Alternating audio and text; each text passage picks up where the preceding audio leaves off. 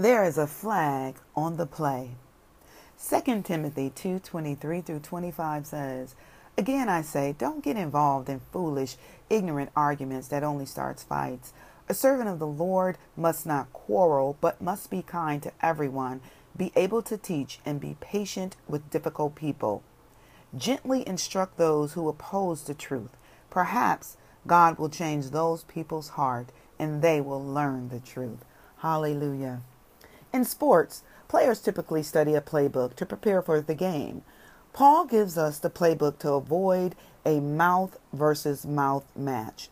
Just as in sports, we have to read, study, and apply what we learn so we will be prepared for the big game, or in this case, for big conversation. Make sure you are game ready at all times so you can appropriately deal with conflict and be prepared for any move of your opponent. God, my rock and my redeemer, remind me of the instruction given in 2 Timothy before I embark on a conversation. You are listening to Moments of Motivation, and this is Tammy from The Way. God bless.